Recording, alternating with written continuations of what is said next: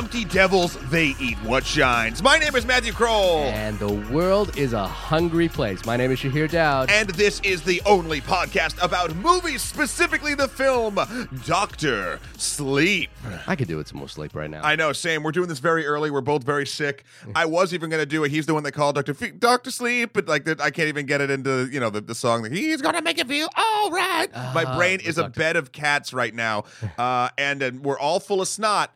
And it's Ugh. Early, and you get to listen to these sultry, uh, Snotty voices. snotty voices for the next hour talking about uh, a, a film we saw. a film we saw directed by Mike Flanagan, which is uh, uh I'm really excited about that because uh, I think uh, we both called out when we did the uh, episode on Ouija, Ouija, Ouija. Ouija, Origin of Evil. That was like this guy. Yeah. I like what this guy's putting down. I, even if I didn't love, I didn't love, love, love that movie, but I thought it was pretty, pretty solid. I don't remember my opinion on it, but I think that I, mm. I enjoyed it. Yeah, but but I just remember the my main takeaway from that was going, I like what this guy Mike Flanagan's putting down, and then I and then I felt that that that uh, that sensibility, that feeling that I had was validated by both by um, his adaptation of Gerald's Game and the Haunting of Hill House. Yes. Yep. Um, yep. Yep. so yep. so I'm excited that uh, that an early prediction that we had has uh, started is starting to come to fruition. It's interesting because with uh, with his his sort of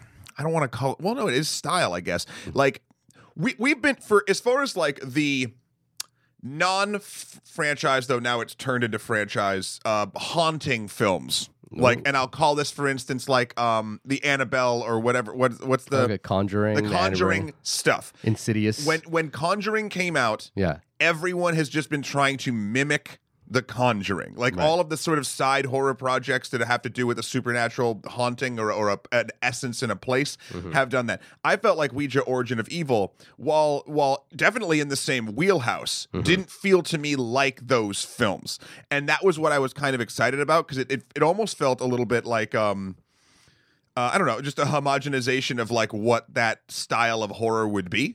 What do you mean by homogenization? Just like everything, like I never after like The Conjuring two, and then a couple side things. Like even even when they redid um, what was the Murder on the House in the oh god damn uh the the one with Ryan Reynolds. It was a remake. It was about a house. oh yeah, Amityville. Amityville horror, like like all of these things that were not The Conjuring, just started feeling like The Conjuring. Well, this is the James Wan and Blumhouse uh, Yeah. kind of mold of filmmaking, and I think you know, like the the thing is, that The Conjuring, both uh, Saw, and Insidious, they were very successful for the for, Uh-huh. for them. So it's always about trying to find the next version of that. And I Of think, course. and I think they're successful for a good reason, which is that they're crowd pleasers. Oh yeah, no, 100. percent I'm not saying they're bad. I'm just saying I I just kept seeing the same thing throughout these films, and then in in Ouija, I did feel like due to the style he was putting down, while the story was kind of similar, it didn't feel to me like it belonged in that like full part of that Venn diagram. Hmm. Yeah. That's, that's strange because I, I thought Ouija Origin of Evil, which I believe is a Blumhouse film, was very much in that mold. I just was excited by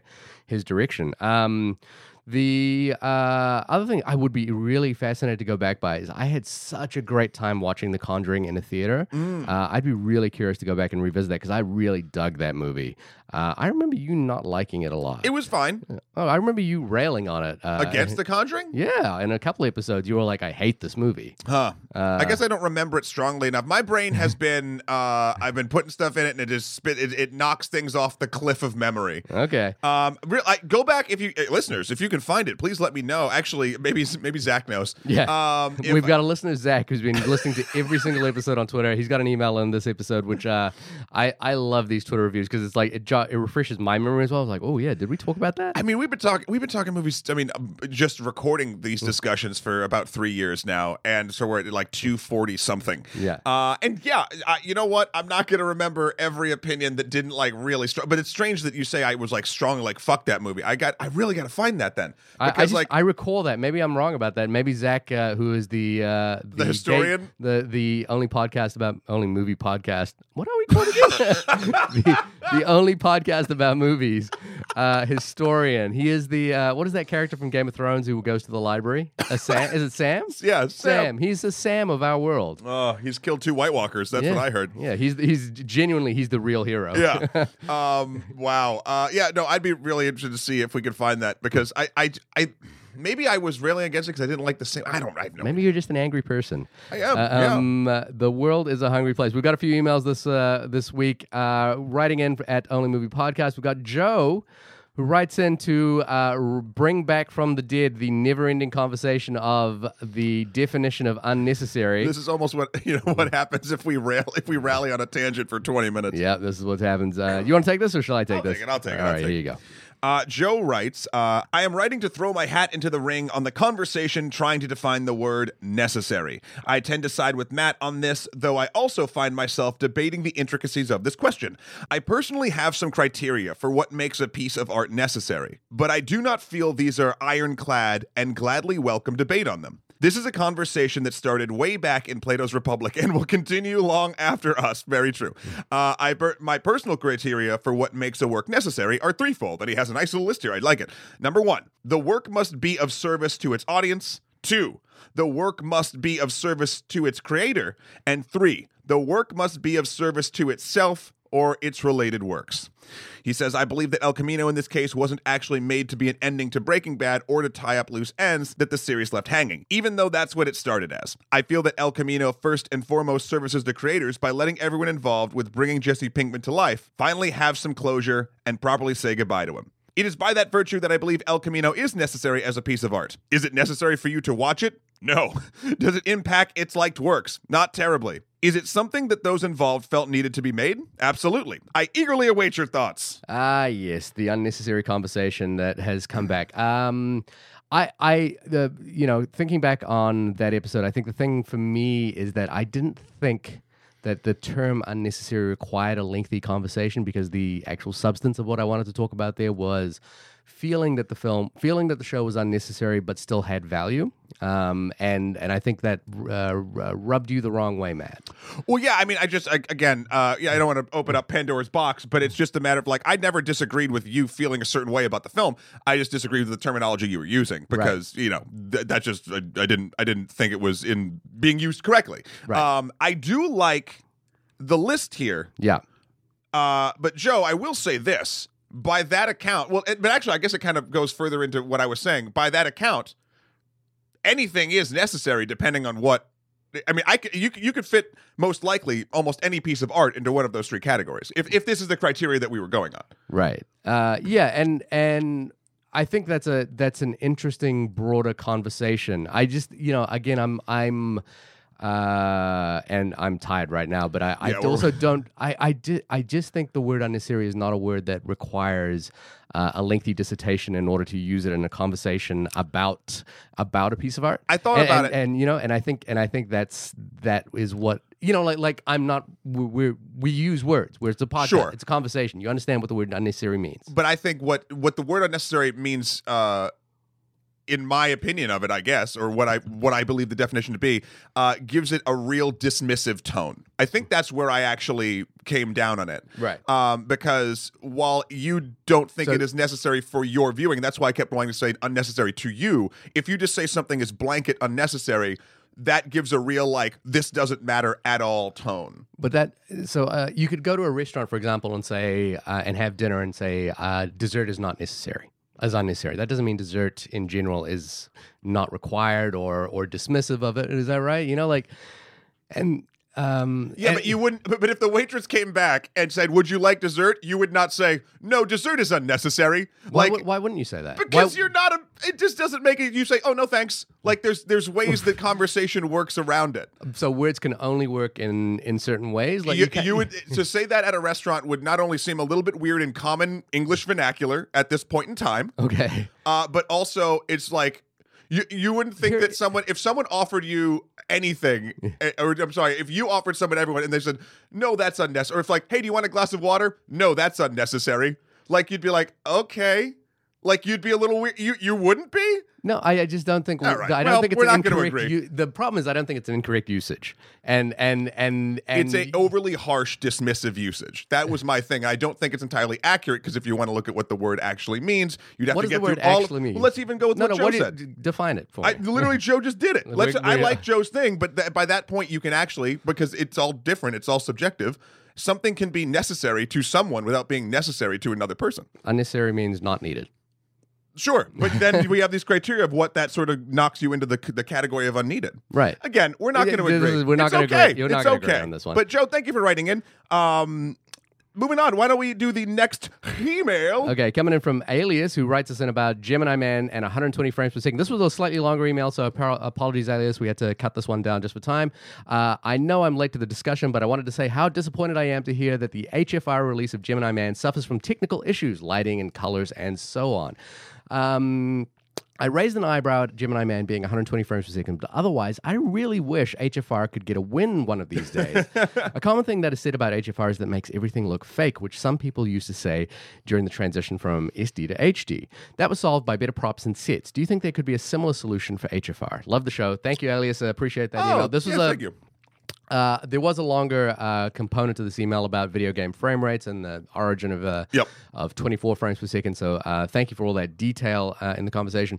Um, my thing with 120 frames per second is, is exactly what you're saying, which is that it, it amplifies the. Um, the um, the mechanism by which films are made, which is performance, uh, sets, props, you know, all that sort of stuff, and it, it amplifies all of that detail um, to an extent which makes the language of uh, of how these things are put together feels somewhat um, yeah I agree fake. And and I think um, Matt you had a good point about this which is I think the the language of editing doesn't seem to have changed that much both between Billy Lynn's Long to Halftime Walk and um, Gemini Man. There's one sequence in Gemini Man which I think sort of um, brings it closer to akin to a video game which is that it you know we, we avoid cutting for a long period of time. Yeah. but the camera does move a lot in that period. Um, so I am uh, I am of the opinion. I, I look. I think James Cameron has kind of um, put a little bit of the nail in the coffin in terms of this conversation. I think I, I and and what I think there is that HFR to me doesn't feel like a selling point for a movie. I think it's a tool set that could be used to improve certain components of the movie, but Yeah. it's not a reason I would go see a movie. Um, there was a, a documentary um, that was shot in 60 frames per second, I believe, called Aquarela, um, which is a, a, a sort of dis, uh, visual essay about water and um, climate change and that sort of thing. So I think that would be a really good use uh, use case scenario for it. Yeah. Um, but other than that, I'm you know I I am of the feeling that HFR should be like a behind the scenes tool set, uh, not necessarily uh, uh, like go see this because it's 120 frames. It's a brand of paint. Right. Like I, I, it, it's it's not something that I think at this point is ever going to move tickets in the way that like 3D, at least when it started, like really did move tickets. Right. Um, I think also it's interesting the um the transition from HD or SD to HD. I think it's actually slightly different hmm. though because that sort of so when eight, SD to HD happened, I, I would not say that what we started seeing looked fake. I would say what we started seeing looked cheap because we're seeing all the imperfections of the thing in, in the same sort of frame rate that we're used to seeing it. Like I, the thing I always go back to is the upresed um, Star Trek: The Next Generations with the new with the new graphics that they have with them. The first couple seasons of that show, like before, you just remembered them like in pristine spacesuits and like the hallways of the Enterprise are clean and everything looks like it's made of cardboard and you can just see like thread like literal threads coming off the sewn parts of their of their costumes and you're just like where am I? So like the because of the additional the addition of um uh, then that's sort of what it was. I don't think that the 2K or the 4K is that different from 1920 or whatever the film was shot at, like or that you know that film was shot at 4K, but that that's not what I think makes the actual fakeness of this uh, HDR thing. I think the the actual fact that we're seeing the frame rates and not exactly the same amount of uh, motion blur and that sort of thing is what makes it have that unreal or fake feeling. Um, and and maybe we'll get somewhere to it, but I 100% agree with you, Shahir, that it's not going to be the thing where it's like you have to see this movie because it's 120 frames a sec. Like it's just not going to happen. Whereas the water documentary you just described makes total sense from a thematic and and um, context of what the film is trying to show you. Uh, how that would be better to show you it in 60 frames a second. I'm going to take a little side diversion here and uh, for Alias, and I and I it's it's a slightly risky one, but I'm going to do it anyway because It's living on the edge. Uh, the the transition from SD to HD, I think, was most, and this is true of most technologies, uh, was most noticeable um, for viewers and for critics and uh, um, and theorists in pornography. And in pornography, the question mark became because the the usage of pornography requires a certain degree of disbelief or a certain degree of like ju- of just like you know like shutting off some part of your brain into like enjoying it. And and what HD did, and I think there is writings about this. Um, HD kind of revealed a lot more detail than people uh, both behind the camera were used to or wanting to reveal. And so the the transition from I- SD to HD meant that the language of pornography uh, changed entirely uh, around that period. And and um, I think one of the, the best theorists on uh, pornography is a is a uh, academic by the name of Linda Williams, and she probably has written something about the transition from SD to HD, or if not, her writing on like. Um, uh, the history of pornography and the way um, it uh, affects culture Yeah. uh, is really fascinating. Um, so yeah, I would, it's a, the um, for, it's a it's a risky divergent in terms of like googling Of course, of course. HD pornography, Uh, but I'm 18 just saying plus, it's a- 18 plus in the it's a- United States. It's a really interesting topic. Uh, so are you saying that the real savior of HDR at 120 frames a second is going to be pornography? No. There is a, there there is a um, there is a prevailing theory that most technologies in cinema have their first testing grounds in pornography. Um, because because pornography is more akin to the uh, theme park ride or the the the I guess the sort of attraction, uh, you know, the, the the highway attraction kind of feel to it. So so they're more willing to try things out in pornography than they are in mainstream movies. Uh, it's it's a it's a big topic. Um, uh, definitely worth researching, but uh, maybe Let's with- throw that on our on our pile after violence and cinema. yeah, but maybe in uh, in incognito mode. All right, let's do this last email. Unless yeah. we good. Okay, moving on. Uh, all right, this is from Zach. As you know, I've been working through the catalog of episodes. Well, thank you, Zach, again. And I made it to your drive episode, episode 63. I can't believe it's been going that long. and I will say, I'm going to stop writing the Twitter reviews for now. That, that's okay, Zach. Uh, but I will make a video recapping my opinion when I finish the backlog. Uh, my real statement is that I totally agree with Matt on Drive. Yeah! um, and I have to wonder how in God's name uh, did Shahir like that movie so much? It had so many editing and direction problems that I feel it would normally bug Shahir, but uh, he is unreasonably kind to the movie, at least in this podcast episode. Shahir, if you would like to defend yourself, uh, please feel free. P.S. Don't get your ego too high, Matt. Also, that's impossible because I wildly disagree with your opinion on Spotlight, but that is an issue for another time. Uh, yeah, so it's been a while since Drive. Uh, by the way, uh, Zach, uh, I love these Twitter reviews. Uh, they're such a uh, a fun trip down memory lane for me to just read these, and I'm like, I am tempted every now and again after you say something, you're like, oh, maybe I should go and listen to that episode. Uh, but uh, time is of the essence Yes. here in terms of uh, my life slowly coming to an end. Well, and also, and also, all of our lives slowly coming to an end. And also, Zach, we appreciate the Twitter reviews. You don't, don't, do not feel obligated whatsoever to continue any Oh, of the I- experiment I- that you are doing. I really, I, I'm just, I'm gunning for you to get through these, uh, and not, not just because I think it, I think it's fascinating, and I, and I think uh, um, your reviews are really, really great. Uh, in terms of Drive, uh, Nicolas Winding Refn. Uh, it has been a while since I've seen Drive. It has been a while since I, I recall what we said on that episode. Uh, I think my feeling of it was this. Um, First time I watched it, I uh, was mixed on the movie, but I thought it had it was stylistically and thematically rich. Uh, the second time I watched it, I kind of got more in sync with what those stylistic and thematic um, ideas were. And I think for me, the the, the issue with Drive. Uh, I don't see the, the in fact the the editing and directing problems I really don't uh, don't see and I disagree with uh, in terms of there being so many of those because I think it's so stylistically uh, well executed. Um, the issue I think um, a lot of people have with Drive is that uh, you know and this was seen in the case where people where, where a woman tried to sue it because she thought she was getting a Fast and the Furious movie and did not get uh, that is that the movie is far more exist is far more concerned with an existential crisis than it is with an action with a with a action crisis. And um, in that in those regards, I think it's a fascinating film about the the nature of um, the nature of oneself. If you remember the, the main parable in Drive, and it's it's on uh, Ryan Gosling's uh, jacket, is the scorpion and the frog. And you know, like the scorpion and the frog is the story of a scorpion who a frog who carries a scorpion across the the, the river, and the scorpion eventually stings the frog. And as they're going down, the frog says, "Why did you do that?" And says, "Because I'm a scorpion." And and I think that's kind of what I found most compelling about Drive, which is that is the driver, the Ryan Gosling character, capable of being more than what he is? Uh, you know, he says right at the beginning, "I'm a driver. I only drive," but he gets embroiled in this uh, uh, in this sort of bigger pl- plot because of uh, his feelings for uh, his neighbor. I think so. So to that extent. I think it's a far more existentially uh, poised film, which is why I actually enjoy it more than uh, um, I think a lot of people did. Um, but but it, it, that's also a film that's grown in a lot of people's estimations. And the other part of this is. Um, this is not uh, a sort of parlor trick for Nicolas Winding Refn. This is what his body of work is about.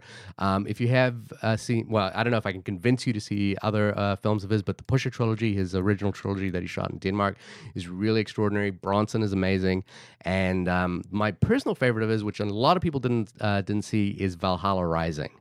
Uh, Valhalla Rising is really amazing. I haven't continued up, uh, kept up with his films. I know he did. Neon Demon and uh, Only God Forgives, and he's done a he's done a TV show which I think is having the same issues, which is that it's a beautifully shot TV show that everyone is kind of like, oh my god, this thing's going to be gorgeous, Sure. but it's very slow, ponderous, and that's kind of what his body of work is about. So I think it's entirely in line with that, and that's why I like that film. All right. Um, Yeah, yeah, I think that's a that's a that's a solid defense.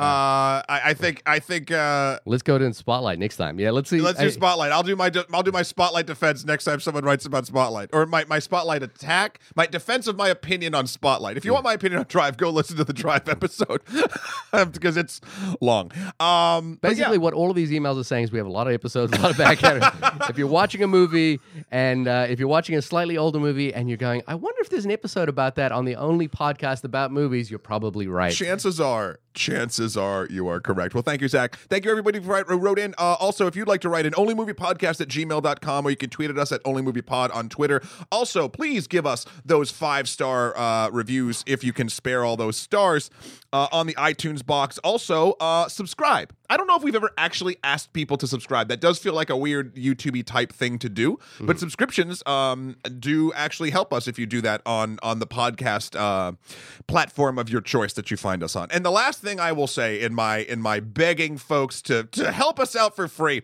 is um we all discuss movies. I'm, I'm guessing if you're listening to the show, you're you're you're a you're a movie talker. You not not you do not talk during movies. You talk to people about movies. Um, so I would ask that if you enjoy this show and you like what we do, uh, please, in the next time you are discussing film with a friend, suggest our podcast to said friend. Because I think uh, that would, A, maybe they'd probably like it if you are in the same sort of cinematic wheelhouse, or even maybe maybe they w- maybe you'll get into a conversation about the differences between me and Shahir, and maybe one of you will take one side and one of the other. You can wear us like Gundam suits in your mind. Um, it's early, but please, I I would I would like to request that because uh, it would mean a lot, and also it would help us out. So thank you in advance. Uh, moving on to uh, Mike Flanagan's Doctor Sleep, uh, which is a film. Uh, again, I avoided entirely all the trailers for uh, a film, but I did uh, this ha- month just by coincidence happen to read The Shining, uh, Stephen King's book, uh, from which uh, Stanley Kubrick's famous nineteen was it nineteen seventy six. Um, Seven, late seventies. I don't know the specific. uh, yeah, which I'll Google that If while only there was a machine in front of both of us. 1980. Oh, really? 1980. Wow, I was- 1980. okay. Yeah, no, no. Actually, this is right. The book, uh, the book came out in 1976, and the um, film came out in 1980, uh, which is one of the most influential horror films Yes. of all time.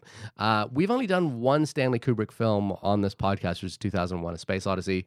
Uh, I would love us to do uh, a bunch of. Stan- In fact, that has been requested by a listener at one point that Ah. we do more Stanley Kubrick films, or do the entire body of work of Stanley Kubrick. Um, in one hour. in one hour. I I think we could do that. um, uh, have you seen The Shining? Yes. So, um, first and foremost, I started uh, a while ago. Uh, I, I mean, I saw The Shining. I think when I was like eighteen or nineteen, and then I hadn't seen it since. I just know it because it's so referential, and I'd seen clips in either film classes or.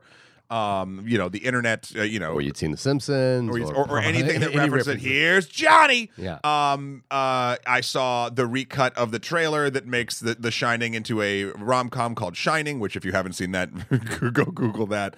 Uh, I've seen the 30 Second to Mars video, uh, which takes from it. Um. Oh, I didn't know that. I didn't know about that. Oh, it's real good. Oh, really? It's one of their earlier. I think it's off their second album. I can't remember the track, but um, it's oh, yeah, I know this. Yeah. video, the, the kill. the kill. Yeah, Yeah. it's uh, it's a very good. I mean, because they just literally just steal stuff from the Shining. Yeah. um, If you go to the Alamo Drafthouse in Brooklyn, the uh, The carpet. the carpet is from The Shining. It's so fun. Yeah. Um, so I, you know, the zeitgeist of The Shining has always been with me. I had not rewatched it since in full since I was eighteen or nineteen. So Ah. that's a long time ago. I just rewatched it two nights ago okay. after seeing Doctor Sleep. I wanted to see Doctor Sleep, and then I wanted to watch the show because I felt like, at least for me, I was the f- the closest I knew of someone who like The Shining was not fresh in their minds, and I only had like the zeitgeist of it. Yeah. So I wanted to go and do that. Um, I mean, I I have thoughts, but it's like it's it's 2019 thoughts. It's not like I don't know. I, I feel like rewatching The Shining now, especially not having other than like like what you said, like the reverence for what it helped create in in a style of of almost all horror. Um, I definitely have some issues with The Shining. Okay. Um, but Give uh, me give me the uh, Cliff's notes. uh, Cliff Notes is it's an uneven film Mm-hmm. um you know once shit starts hitting the fan and you and that's the parts that i remembered Hmm. uh it's it's a masterwork but a lot of times beforehand like maybe the first two-thirds of the film maybe half i don't know i did i don't know the exact timing but like it was a real slog like after you get through those beautiful shots leading up to the hotel Mhm. um it's just a real slow at least in this day and age stilted feeling film Mm-hmm. um, where I I did not feel entirely engaged. And then it's something else that I realized too is as I was going through it, the transition that Jack Torrance goes through. Mhm. I remember it being much more gradual and much more um, nuanced. Mhm. And here, like it, it felt like it jumped from everything's fine to him freaking out in that giant writing room, like on a dime. And I was like, and, and like we hadn't really had many like supernaturally things happen at that point to him in the hotel. So th- there were so my two points are it feels very uneven in the beginning and it twists to it twists Jack's character like almost at a breakneck pace. Right. In, in the in the film, in the book, which I have read the, the half of, Right. I felt like it really does linger long enough to make the transitions and give you enough backstory and like really make the story rich. In the book. In the book, You- So you read the book. I've read the first half of the book. Okay. Uh, Yeah. Okay. I, Yeah. just, I just haven't finished it. Uh, okay. yeah. Okay. Yeah. No, I I, I read the book uh, recently uh, for a book club, and uh, and then re- and then watched the movie and uh, uh, just in preparation Yeah. for Doctor Sleep. Though I I'm I'm more interested, I think, in your opinion, because you didn't see the movie before Doctor Sleep, and I Mm-hmm. was like, oh, how does this play in Doctor Sleep without having seen that? Um, uh, the thing I think is interesting about The Shining uh, for me uh, is how iconic every moment has become of that movie. You know, like the Hedge maze, the the the uh, the drive up to the hotel, the here's Johnny, the the actual the the two little girls, the uh, elevator with the with the blood, you The know, ball like, bouncing, the, the- tricycle. yeah, everything about this movie is iconic. You know, like I, I was sort of I was amazed at how uh, a singular film, nearly every scene of it has become ingrained in the public consciousness in a sort of profound way. I would not say nearly every scene, but I would say far more scenes than your average film. Like, because Hmm. because again, I feel like that first half of the movie, there's a lot of stuff that a I didn't remember, and b I was kind of like, okay, let's move. Like, and maybe, but you know what? Sorry, that might be unfair. Hmm. Yeah. Maybe maybe it's because I'm waiting for those moments that I remember. Yeah. You know, I don't know. Yeah. Well, okay. Uh, uh, at any rate, the idea that the film has created so many iconic moments uh, still prevails um, to the point where you know it's parodied uh, often. Uh, I don't think I, I think most people would know what the "Here's Johnny" line is without even had even having seen the movie. Uh, you know, like a lot of uh, maybe not in 2019, but like certainly in the year 2000, probably everyone knew that here's Johnny meant something, uh, and it wasn't the Johnny Carson show. And and I think that's just this remarkable thing about this one. I think Kubrick had that ability, and I I mean I don't know if this is the because of the pacing of the film, but it has to do with. Uh, I- I mean, I would venture to guess that it has something to do with the way he creates images. Yes. like his the the way he creates images is powerful, palatable, and I think it. I mean, personally for me, but this would be a debate thing, is that it has to do with the pacing. It has to do with the way he sets up images to be long and to be looked at and to be uh, explored in detail.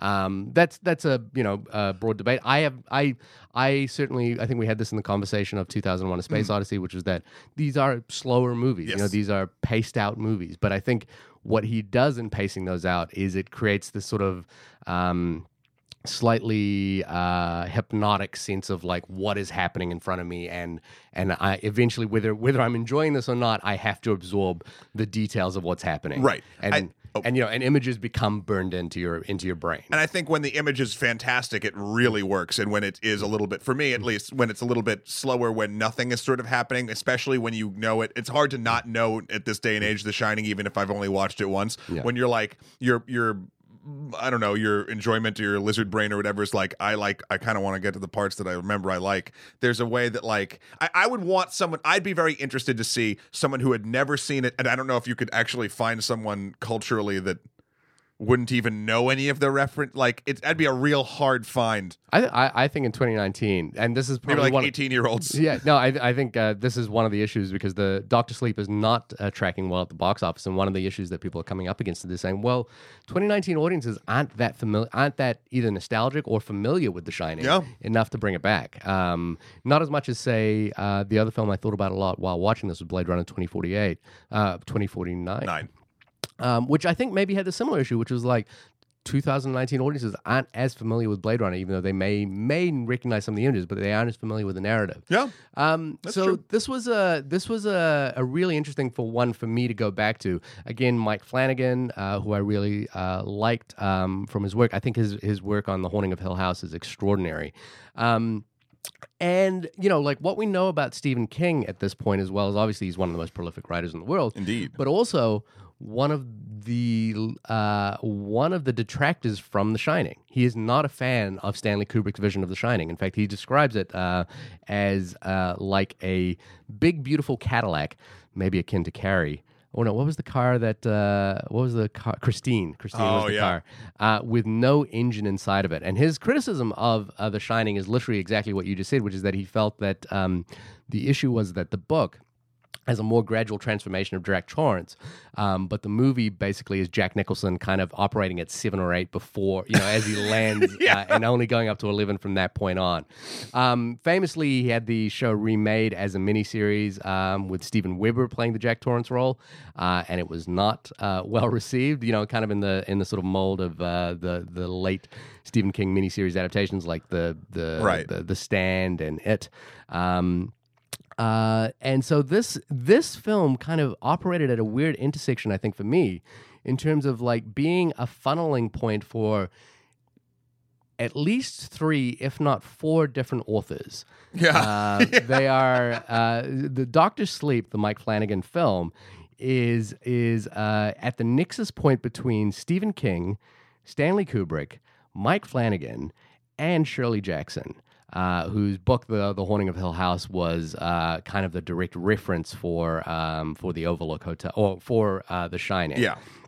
And so it it's an int- for me the thing that's really interesting here is the negotiation that goes on between those four things. I think Shirley Jackson is probably the least uh, the one that has the least say in it, but I I think her her work and the fact that Mike Flanagan adapted her work um, for the Haunting of Hill House kind of plays into the way he adapts this because there are significant the, the, this film makes significant divergences from the Doctor Sleep novel, uh, but steers them back towards Stanley Kubrick's film.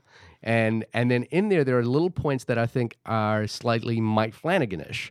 Um, and so this is the, the the least of which to say, this is a lot of movie.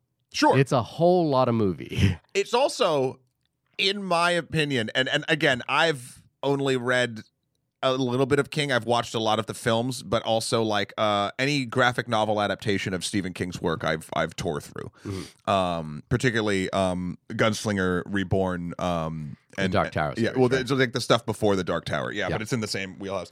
Um, so sad those books aren't aren't still going on. Um, What the Dark Tower? the the comics. They Okay. just aren't doing them, and the art in them is so good. Um, but uh, this this Doctor Sleep film, Mhm. in my opinion, feels the most Stephen King like. You know, I, I I totally get what you're saying. The the sort of the pull of all four of those uh, authors, but this feels like at least from a from a structural or story or care I don't know but like I was like this is ex- this is Stephen King's brain like and maybe Mike Flanagan uh has been like engrossed in it or like talked to them a bunch or like whatever and I know it does take away from the book but it just felt to me i i- for better or worse uh l- a lot like those old Stephen King serials just with a serious budget and some and some better uh directing and editing behind it. Um i don't know and i liked it like i liked that about it. It Right. felt um eh, this is something weird i'll also say. It felt real new england Oh, it's in New Hampshire, right? uh, part of it is in Yeah, New Hampshire, yeah. and uh, there is something. I mean, wherever you're from, you can probably speak to this too. But like, there are small little things when a piece of work is set in a place where you are from, where if they get it right, you're just like, "Yep, Yeah. like it just clicks. And uh, yeah, this film, this whole film, even just the mood of it felt real New England.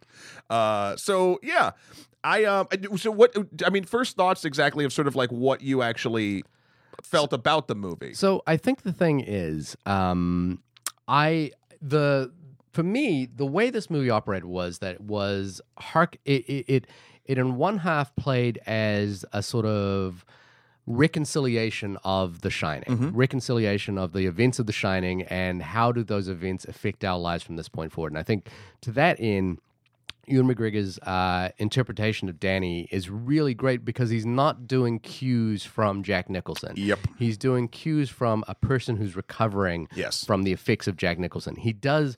Um, Ewan McGregor, I think, who might be the same age as uh, Jack Nicholson when he made that film, or maybe young, uh, maybe slightly older even, um, still has a youthfulness about him, which reminds me more of what Danny felt like in Yep. the original film. Um, you know, he is a person who's kind of been broken by this, and I got to say, Ewan McGregor as well. Um, somewhere, somehow, uh, always has dead babies following him around in his dreams. uh, between this and Trainspotting, um, that's a mild spoiler for uh, Doctor Sleep, but uh, it's it's early enough uh, in front of it. Um, so I think you know, and, and then the other interesting thing is that the film is ultimately uh, about the way in which we deal with the traumas of our past, and it does that by essentially replicating the trauma, the the central trauma of the past, which is which is Stanley Kubrick's vision of The Shining. Yeah. Um, and the there's there's an interesting thing about it, which is that the moments in which this film is ineffective for me are the moments in which it is recreating The Shining. Um, there are there are there's one moment where they are kind of taking the events of The Shining and expanding upon it further than than we sort of anticipate it would. But there are several other moments where essentially we're replaying The Shining, and and for me those moments are the least effective. The the certainly interesting, and I certainly uh, enjoyed it. But I also I think the more interesting part of this film to me had nothing to do with The Shining. Yes. It was just like ancillary characters from this other world that popped into this new world, and they had and the story of the True Knot and Rebecca Ferguson's uh, Rose with a Hat. I think were more more compelling to me than when this film became uh, let's revisit the events of The Shining. So I think the movie itself, through all of those new elements, for me, got it to the point where it had earned the ability to take the five or ten minutes and go through the greatest hits of the shots of The Shining once they came back. Because also, I love, and I this is I guess minor spoilers, but um, but we'll just keep moving. Uh, I love the fact that they go back to the hotel, and the hotel has something to do in the story, but the story is not about the hotel. The story is about Danny and the effects the hotel had on him. And when when we finally go back, I think the reason why I really kind of dug those moments beyond a nostalgic point of view was like this is Danny's full circle journey. He's now taking the thing that has pained him his mm. entire life and repurposing it for a different purpose. Yeah. It's it's it's a real nice growth moment. I'm also a sucker to side note of any story that takes the I'll just call it quote villain of the first movie and turn it into an asset or a weapon to use against the villain of the second movie. Right. I I mean you could do T2, you could do a couple other things like that, but like I just love that turnabout Yeah. where like this most horrible thing will now fight this most horrible thing. Yeah. It's just a trope that will get me psyched every time. I can see why you like Jurassic World so much now. I love it. Wait, what? Why? What? What happened in Jurassic World like that? Uh, the T Rex comes back and fights the uh, the Indominus. Well, uh, technically in Jurassic Park it does that too with the raptors. So Yeah. let's not, you know. but in a, from from one movie to the next. In Jurassic Park, that happens in the same movie. Sure, sure, Is sure. that, but I- is that yeah. what you were saying? Yeah, I- that- I mean, I, but I like. I'm, I was giving new movie references. I, I will take it anywhere I can get it. if it's at the end of a film or whatever, I just I love that idea because it's also a moment where the protagonist of the story can turn their pain around and use it into a positive, quote positive sort of way to reconcile the current thing going on. I just dig it. I don't know. The second part that I really uh, enjoyed about this film is that I felt like there's a there's a moment later in the film where they use uh, a character as bait uh, and realize that someone else was the kind of the hook. Yep. And I kind of I, in a, in a in an odd way, I think for me what was interesting is that uh, Danny Torrance is the bait and Abra is the hook. Abra Abra to me was actually more compelling as the main character. Yes. Oh, You know- yeah. you know, she was she was the one I was like, oh, I think. I, I think uh, getting us to Abra via Danny is kind of like an interesting trick. Yep. Um, but at least I got to Abra, and I and I really like her character because essentially she's dealing with the same. Um, same power set as Danny was, you know, in some way, but Yeah. she is far more powerful and is far more capable. And growing she, up in 2019. And she feels much more 2019, you know, like than Danny did. Then obviously she's a bit older as well. Yeah. But I think that's a that's a really interesting thing. And then secondly, is this is this idea of the true knot, which I think you know a lot of people uh, have talked about the book uh, uh, in terms of the true knot in the book. Um, first off, the imagery of uh, the, the title, the true knot. The true knot is actually an umbilical cord reference, where it's like the the the that's what they call when the umbilical cord wraps around itself. It's called a true knot. Huh. Um, and the the the shining itself the the comes from the idea that when a baby is born and still has part of the placenta sac over their face you know it's called the caul um, and and King references this in the book um, as being what may be the reason some people have the shine and some people don't.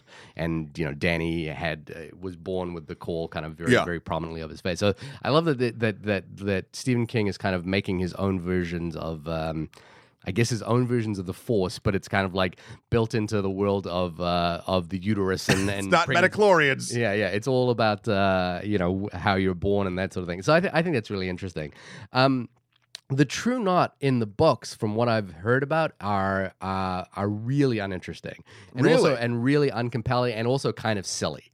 Um, everyone sort of talks about them being like ridiculous and not that not that interesting. Wow. In the film, I think they are genuinely interesting Yep. because it basically takes the vampire mythology and and it cuts it it it does the essence of it, which is the vampire mythology you know, has to do with people who are willing to steal your essence, you know, Yeah. like who are willing to steal your soul. And, you know, like in the original vampire mythology, it had to do with blood. In this one, it has to do with your special ability. Yeah, And your and steam. Your steam, as they call it. Um, and there's a scene with uh, with uh, Jacob Tremblay in this film uh, where they we see how they go about this process. And I think, you know, I was saying earlier, this movie is a whole lot of movie.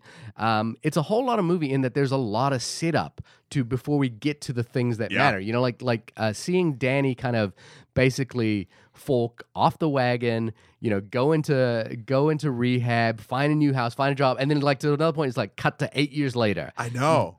And it's a lot of movie setup and you're like oh i wonder if this could have just been like we just get to this point but the thing is by doing all that work um, the this is another mild spoiler. The True Knot essentially get dispatched fairly easily um, by several of the characters. You know, like uh, many of them just go down uh, very easily. And I was like, oh, but the thing about this is, I'm really satisfied when every single one of them goes down because I've gone through the whole process Yep. of seeing how terrible they are, of seeing how much work it is for Danny to get to this point, of seeing how difficult it is for Abra and Danny to connect. That, you know, like, and none of those things have to do with how they dispatch the true knot. But when it gets there and and they just dispatch, I was like, I'm really satisfied by this. it felt and again I, I have to go back to and i don't know how to do it. Like I, this is just a colloquialism for me i guess. That whole thing you just described is a very new england feel. A lot of a lot of like a lot of tough work but that's rewarding that you wouldn't think would be rewarding but then when you get to a thing you're just like i'm glad i did shovel all that snow like Yeah. there's a weird there's a weird amount like that Yeah, it, it- Uh, yeah. You get to that point where you're like, man, I'm really glad I spent all this time with Danny to get to this point, and like, I'm really glad I spent all this time with Danny to get to Abra. Yep. And I'm really spent, I, you know, I'm glad I've spent all that time watching the True Knot, you know, like fucking do this terrible thing to Jacob Tremblay. Even it's the really. Un, it's really upsetting to Yeah. watch. It's really terrifying to watch. But but but I'm glad I the film puts us through all of that so that we can get to their dispatch. And I think, you know, in terms of reconciling the, you know, reconciling the trauma of the past with who we are today, the film, you know, Mike Flanagan and you know, and he wrote the screenplay as well, um, is does a really good job in terms of like getting us making sure we understand how we get to the point where we can reconcile the past. yes. Yeah. Um Uh, also, on the topic of Rose the Hat, uh, Rebecca Ferguson, I I think I've said this in a couple different podcasts where she's been in films that we review. I think she's probably my favorite actress. so most notably for the Mission Impossible series yeah, at she's ah, she's so good. the um, and as Rose the Hat, I think pulls off, and this is the highest compliment I think I can give. Pulls off a Buffy the Vampire Slayer villain like uh, flawlessly. It's it's that it's that super evil uh character that is wicked and terrifying and you should rightfully fear them but also giving them real and I'll put it in quotes human moments of going to the grocery store or maybe the thing that they think they got their handle on they don't have their handle on as as best they, that they think they do. Like when you can take a villain a monster and turn it on that sort of dime it makes them so much more compelling and it makes like you like kind of like what you just said and we kind of see the the, the f- through her perspective right? Like or like she's the one that we're really latched onto. There's a couple other side characters in there that i think are developed well as well but like that's why I think with taking that slow moment with with all of the characters really does pay off. And when you get to the end, when they're all back at the hotel, um, th- that confrontation for me anyway was highly satisfying. Yeah. Uh, and her performance was just, I just love casual, sure of themselves villains that can also, and this is an acting, I think, a skill too, that also can like have a bit of a tumble, realize they're not invincible, and then carry on. Like there's a, I don't know, it's just that makes them hundred percent more interesting to me. Yeah, yeah, she's a really well considered villain uh, of this film, and I think the entire uh, True Knot, you know, like, uh, and one one of the things, I, I guess maybe going back to The Shining, um, that that I was sort of really struck by in terms of the way um, Kubrick adapts Stephen King, uh, is that you know King writes a lot of mythology for all of his characters. So he writes a like when you when you read The Shining, uh, it's a little bit of a, a, a cocaine fueled you know haze, uh, you know. But The Shining is really ostensibly about a man uh,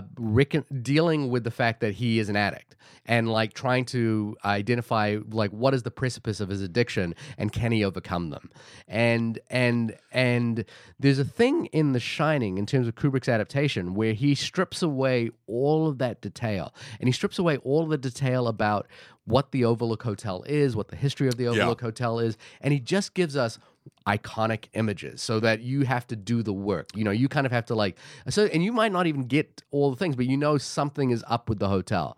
And I think Flanagan doesn't operate in that same way. You Yeah. Know, and and and that's not a detriment. I think Flanagan basically is much more uh, akin to filling to to wanting to explore the mythology that Stephen King has set up. Yeah. and he's much more respectful of that mythology.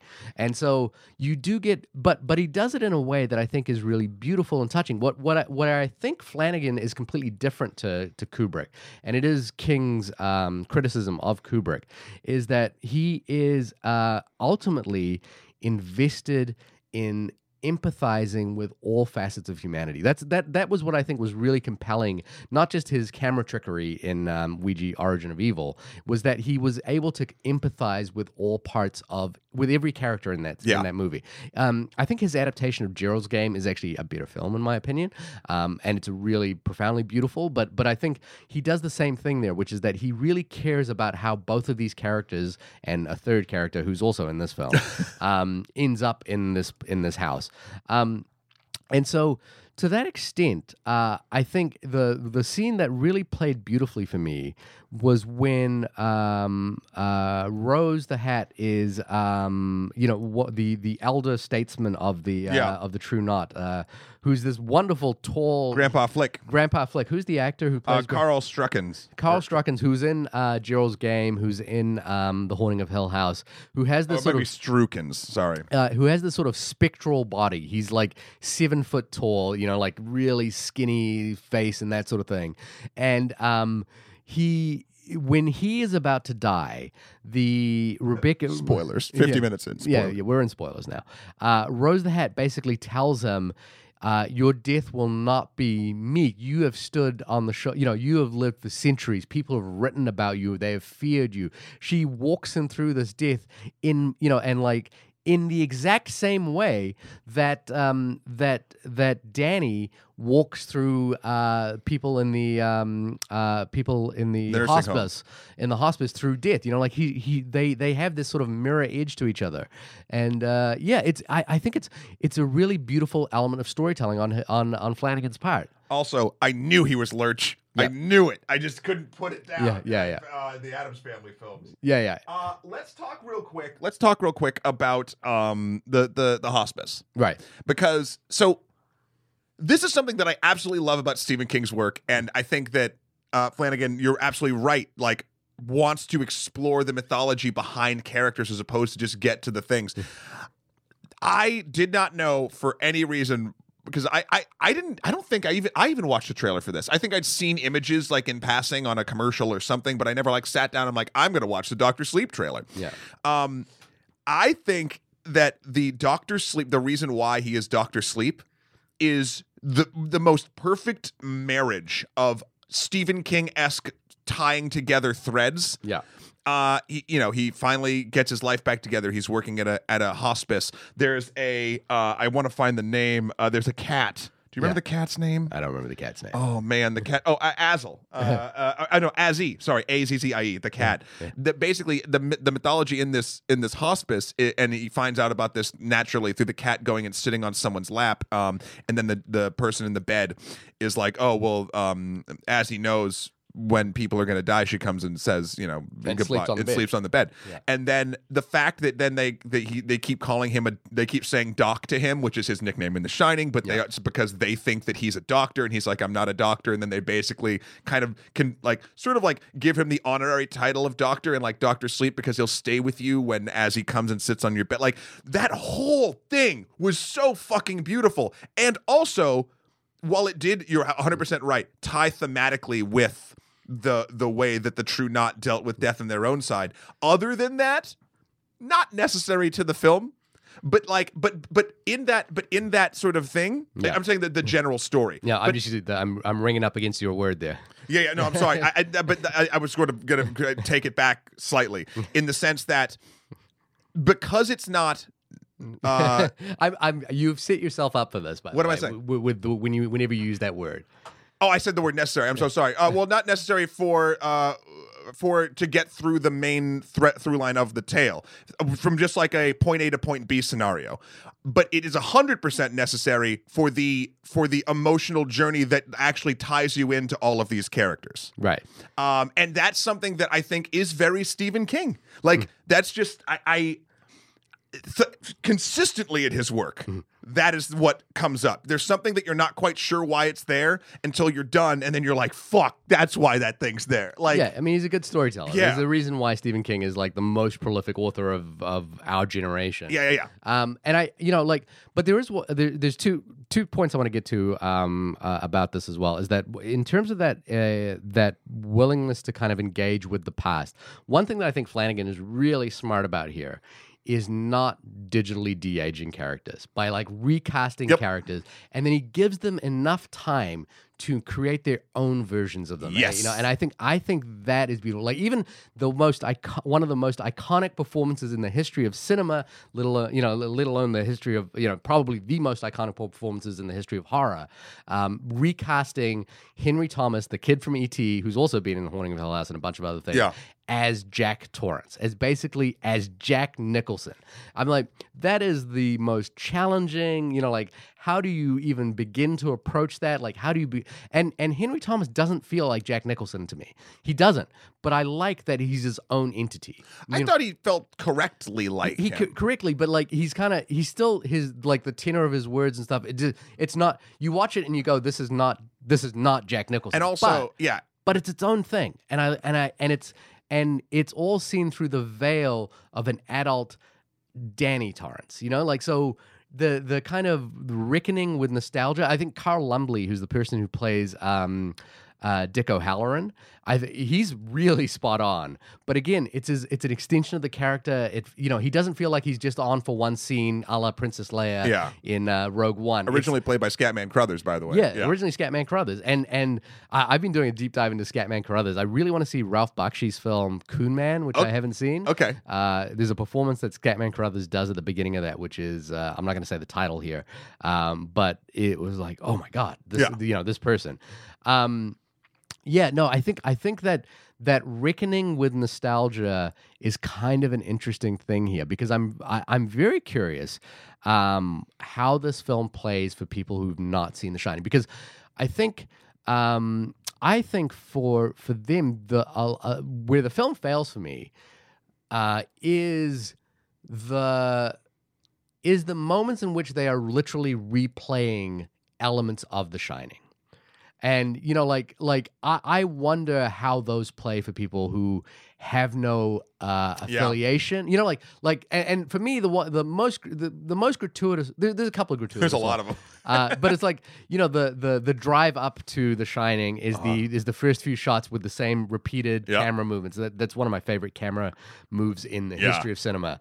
Um, but then you know walking through the hallways of The Shining, I'm like, oh, if we don't know what the Overlook Hotel is, and if we don't know what happened in The Shining, what are we to make of these twins? What Well- are we to make of the blood in the in the in the uh, elevator? I think some of them could be explained through the beginning when they recast Danny and the, like the young stuff that they do talk about in the thing because there are flashbacks and then uh, he comes back and teaches them about the boxes and how to do it and like Yeah. all the ghosts from the hotel. Like they do mention that. Now, Yeah. granted, it's not. It will. I think it would make sense. It would not have the reverence. And and this film for that ten minutes or whatever near the end is like it wants you to revel in this. Yeah, the most a- the most explicit is when uh, Rose is walking up the stairs with Danny and he's holding the axe. Yeah. That's like literally shot for shot. They're playing. You know, the fall is exactly the same as well. I was like, hmm, what does this mean if you don't care about The Shining? I mean, I think from a from a narrative perspective, I think it's sort of that sort of like full come everything coming full circle. If not, I think you can just enjoy it for the for the cool ending that it is. My thing I was more talking about, I think, was like when it's just Danny get, waking up the hotel Yeah, and it's going through all Yeah. of the different things. Yeah. Those are the things I think would make sense again narratively due to what we've learned just from the beginning of the film Yeah. because I didn't remember a ton outside of the images but then we see the images like Jack's face to Danny's face looking through the the door Yeah. um the the blood I think weirdly the blood in the elevator I also never understood in The Shining right. like and, and because in the film the shining literally you you learn two things about the hotel. One, the old caretaker killed his family. Yeah. Okay, that makes sense. To the little girls. That makes sense of the uh the the the maitre d that's now in the hotel, etc. But you don't get the larger picture of what else, like why everyone else, why all these other ghosts are there, other than a throwaway line while they're walking outside. They're like, you know, this was built on an Indian burial ground, Yeah, and it's that- like, But that and uh, that that is an interesting one because that uh, Indian burial ground thing is is an invention of Kubrick's. That's not in the book.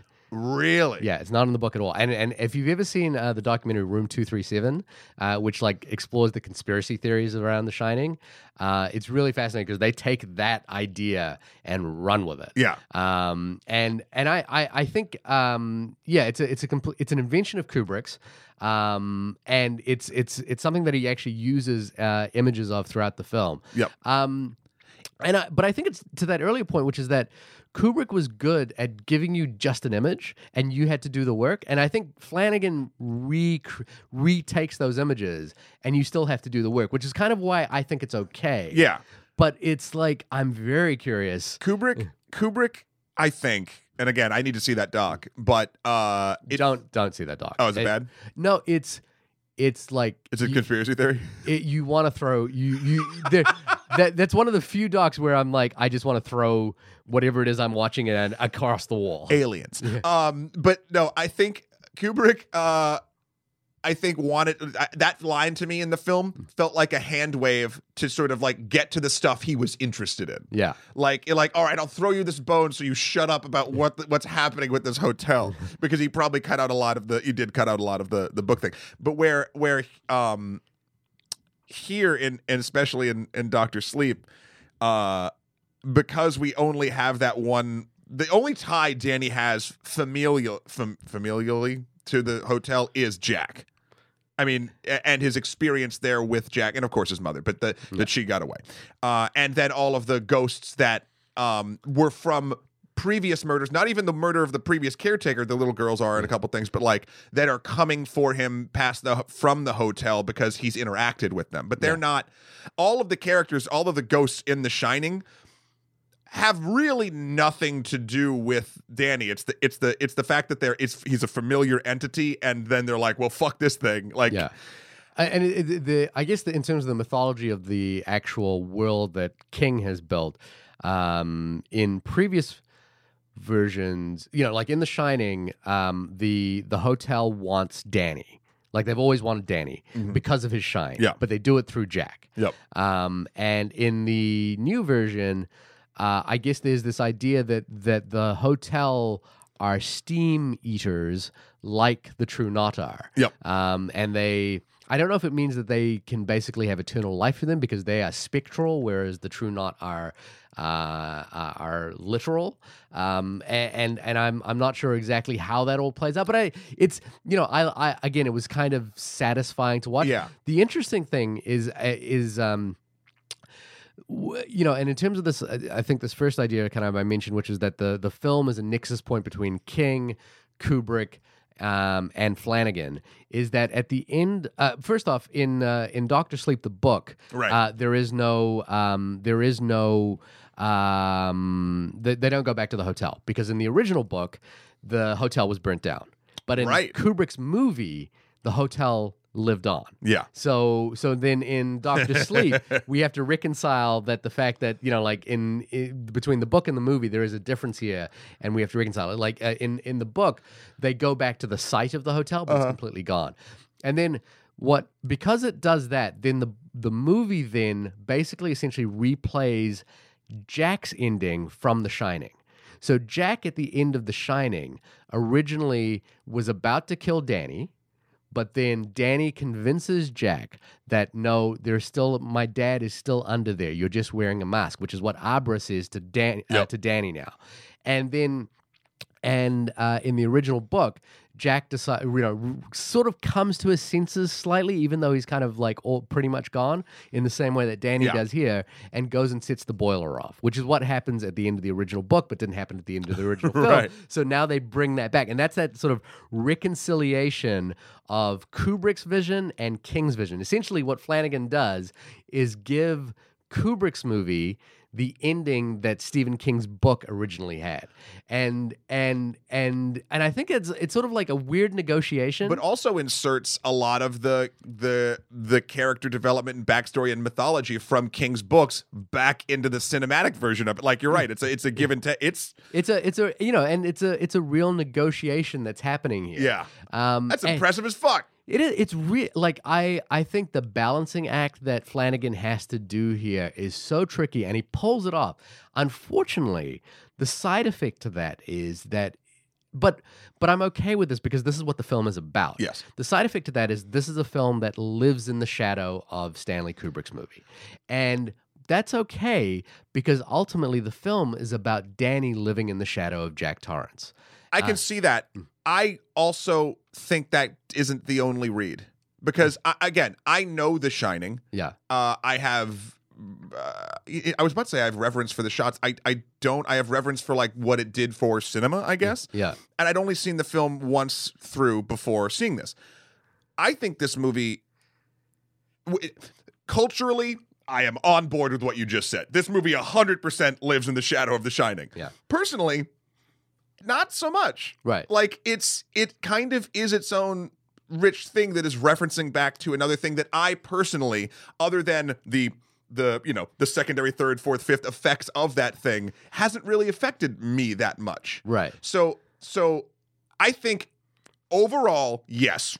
100% in the shadow. And I love that call you just did about the thematic of, you know, Danny being the shadow. That makes total fucking sense. Yeah.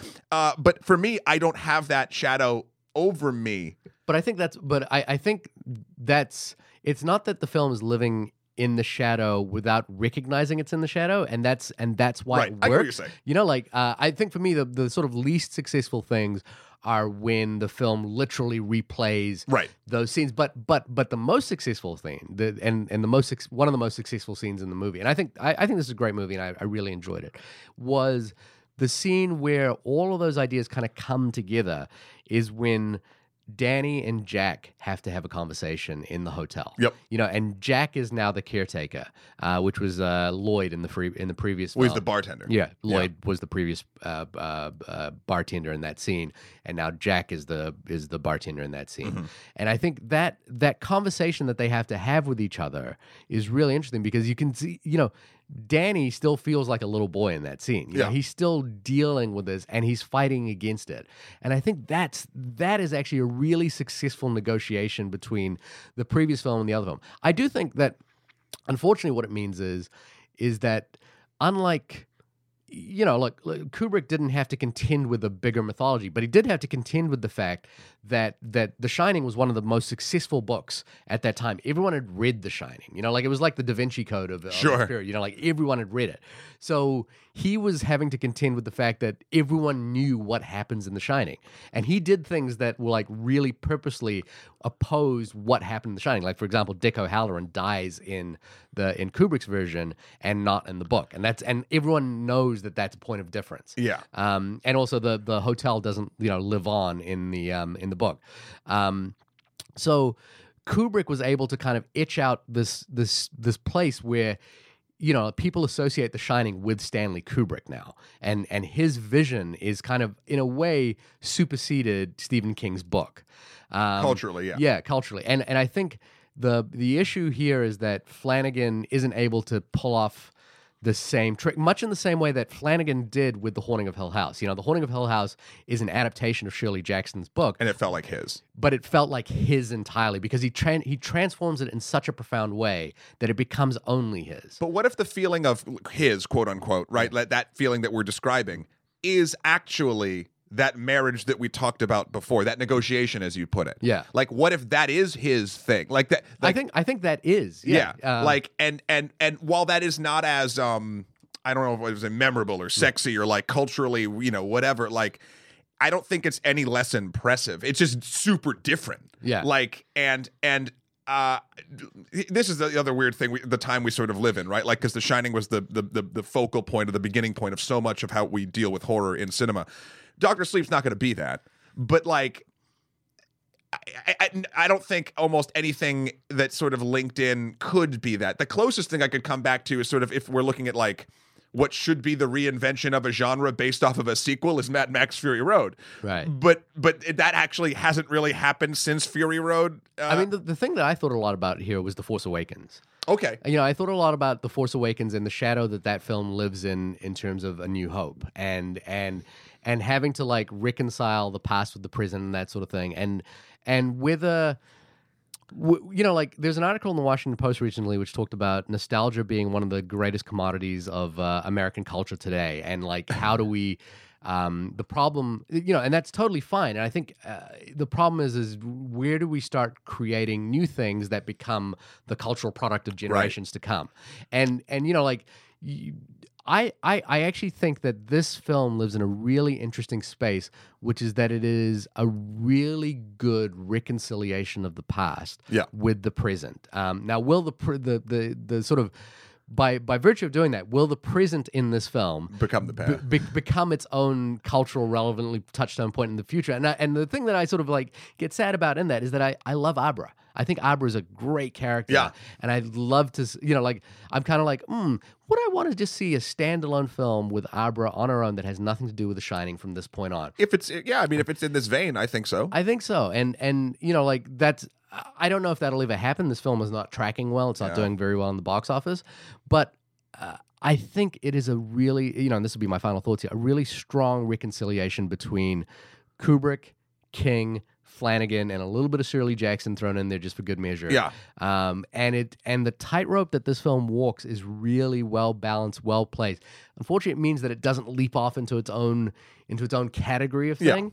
But I think if there's a sort of uh, a difficulty in like having to follow Stanley Kubrick, this follows it really well. Yeah, I think in this day and age, with the amount of media that is created and consumed, it is all it is near impossible. I'll never say never, but to actually do something like The Shining did. Like we're we're we we as a culture are ingesting far more visual media than we ever have. Right. Uh, and therefore, finding that thing that's going to be the touch point of then what everything else sort of mimics, not only in in style but in moments, is going to be harder. Other than like memes and things like that, because they go away so quickly now. Here- Here's just one thing I would say Yeah. is I think those films are being made.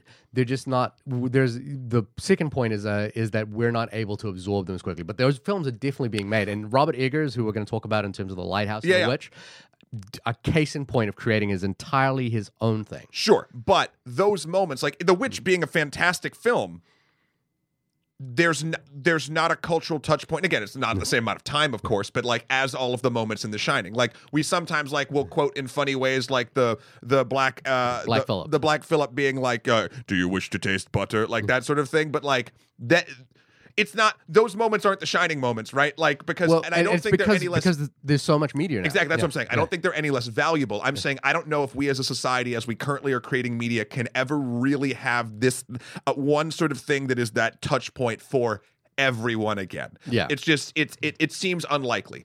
I love this movie, Doctor Sleep. Yeah. I, I the, the when I came out of the film, uh, I was like, is it good? Is it is it whatever? And I was like, you know what it is for me? It's fucking cool. It's a cool. Yeah, I got him. Got him. You okay? Oh no, we're dying. We have to wrap it up. Yeah. I think this movie's cool. Yeah. Uh, every aspect of it is just like I'm on board. You you you put depth in things that most things like this probably wouldn't put depth into. Uh, the the villains were you know not um, I wouldn't say relatable but understandable. Um, Danny's journey, Abra's journey, uh, minor characters' journey, all sort of uh, really really came together and coalesced well. Uh, I- I will say I feel like I've been saying nothing but good things about this film. You know what I didn't like, Shahir? What's that? I did not like the effect on the eyes of the True Knot people. Oh, wh- the, uh, The the little shimmer. oh, I like that. I thought it felt, in comparison to the rest of the effects work in the film, felt very like front layer of a co- of a composite Okay. and a little bit che- like it never felt like it was actually in their eyes. It just felt like. It, that felt to me like an episode of Supernatural, which again I like Supernatural, Yeah. but like there's a limit on the effects budget, and some of the effects in this movie are phenomenal. It's just that every time I was like, no, I just I like the look that uh, uh, Rose gives Abra when she has that little shine in her eye, and it, it like it. I think it like Yes. it tops off the whole sort of look that she's. I like the the performance. I, I kind of again this is the minorest nit of picks, but uh or pick of nicks uh, knit. I don't know. Uh, but uh, yeah, that was the one thing. Other than that, I think this movie is phenomenal, and you should hundred percent go see it. I, I wish it was doing better in the box office, but I, I this might be one I actually buy. Really. Uh, I just liked it a lot. Uh, anyway, everybody, this has been the only podcast about the film Doctor Sleep. Uh, Shahir, when you are not waking up from your uh, doctoral slumber to come over here bright and early on a Saturday morning, where can folks find you? Uh, people can find me sleeping in my coffin at www.shahirdaud.com. That's S H A H I R D A U D. Matt, when you are not enjoying trips down memory lane, where can people find you? You can find uh, me spelling all sorts of fiendish words backwards at M-A-T-T-H-E-W-K-R-O-L.com for my life and works. Also Skeletor, the number four, P-R-E-Z, or Emperor MSK on Twitter. Also check out the good works we are doing over on Extra Credits. We got, oh, ooh, ooh, actually, by the time this comes out, we're going to have our first uh, Hercules Extra Mythology, uh, or Heracles because we're doing the Greek version. Um, Heracles and Hercules are not the same person. there, it's the same myth redone. Yeah. Yeah. Was it? Yeah, I, I Heracles and Hercules. So Heracles is the Grecian myth, and then uh, Hercules is the Roman adaptation of that myth. okay. Um, and We'll it's- be talking about that in the lighthouse, no doubt. Oh, really? Yeah. Cool. Uh, that's what we're going to be doing next week. Sorry, guys, no Charlie's Angels. Uh, Yeah, it's interesting. We're not doing Charlie's. Angels. I would like to do Charlie's Angels. There's too many there's movies. Too many movies. We went over the list, and it's uh, We it's, pretty much have movies to go through us through to March next year. I think. fucking daunting. uh, anyway, thank you so much for listening, uh, and we will talk to you next week. Go to sleep. But, or wake up. Wake up. Sleep. Rag rock.